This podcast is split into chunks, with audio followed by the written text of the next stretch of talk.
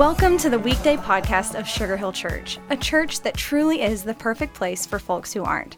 So, whether you're exercising, driving, meditating, or just hanging out with us today, thanks. Let's join Pastor Bobby McGraw for an encouraging message. Hey there, welcome to another edition of the Weekday Podcast. Thank you for being with us today.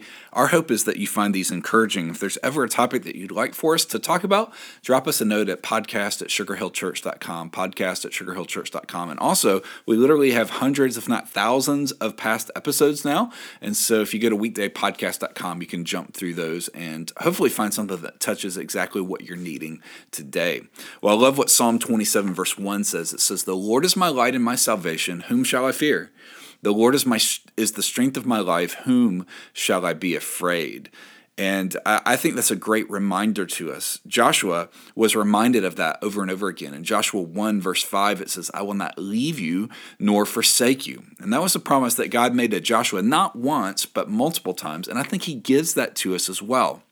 In fact, it was the writer of Hebrews that quoted the words in his little letter, or honestly, his sermon in chapter 13, verses 5 and 6. He says, For God has said, I will never leave you or forsake you. So we can say with confidence, The Lord is my helper. I will not be afraid. What can anyone do to me? What a great question. What can anyone do to me? You know, there's a lot of answers that we could fill in the blank there. If we're not in a good space, we might say, well, they could lie to me. Well, they could deceive me. They could injure me. They could terrorize me. They could bully me. But the question that Scripture asks is a little different.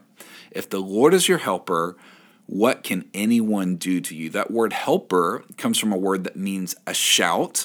And then the last part of that word helper comes from a word that means to run. So when you put those together, it's this image that I think is so powerful that when you need help, God runs and he's shouting and he's saying, I'm coming. He never leaves you. Never. He never takes a break. He never takes a nap. He never takes time off for vacation. He never leaves your side. And so, since God is strong, you will be strong. Since He is able, you will be able. Since He has no limits, you will have no limits. And with the writer of Hebrews, you can boldly say, The Lord is my helper. I will not fear. What can man do to me? Man, I hope that encourages you. You have a helper that is with you. Have a great day. We'll see you back here soon. Thanks so much for joining us today for the weekday podcast. We would love to see you at Sugar Hill Church for one of our gatherings each Sunday at 9:30 and 11, and we are always streaming live at live.sugarhill.church. Again, thank you for joining us today.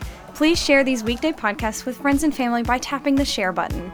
Have an awesome day.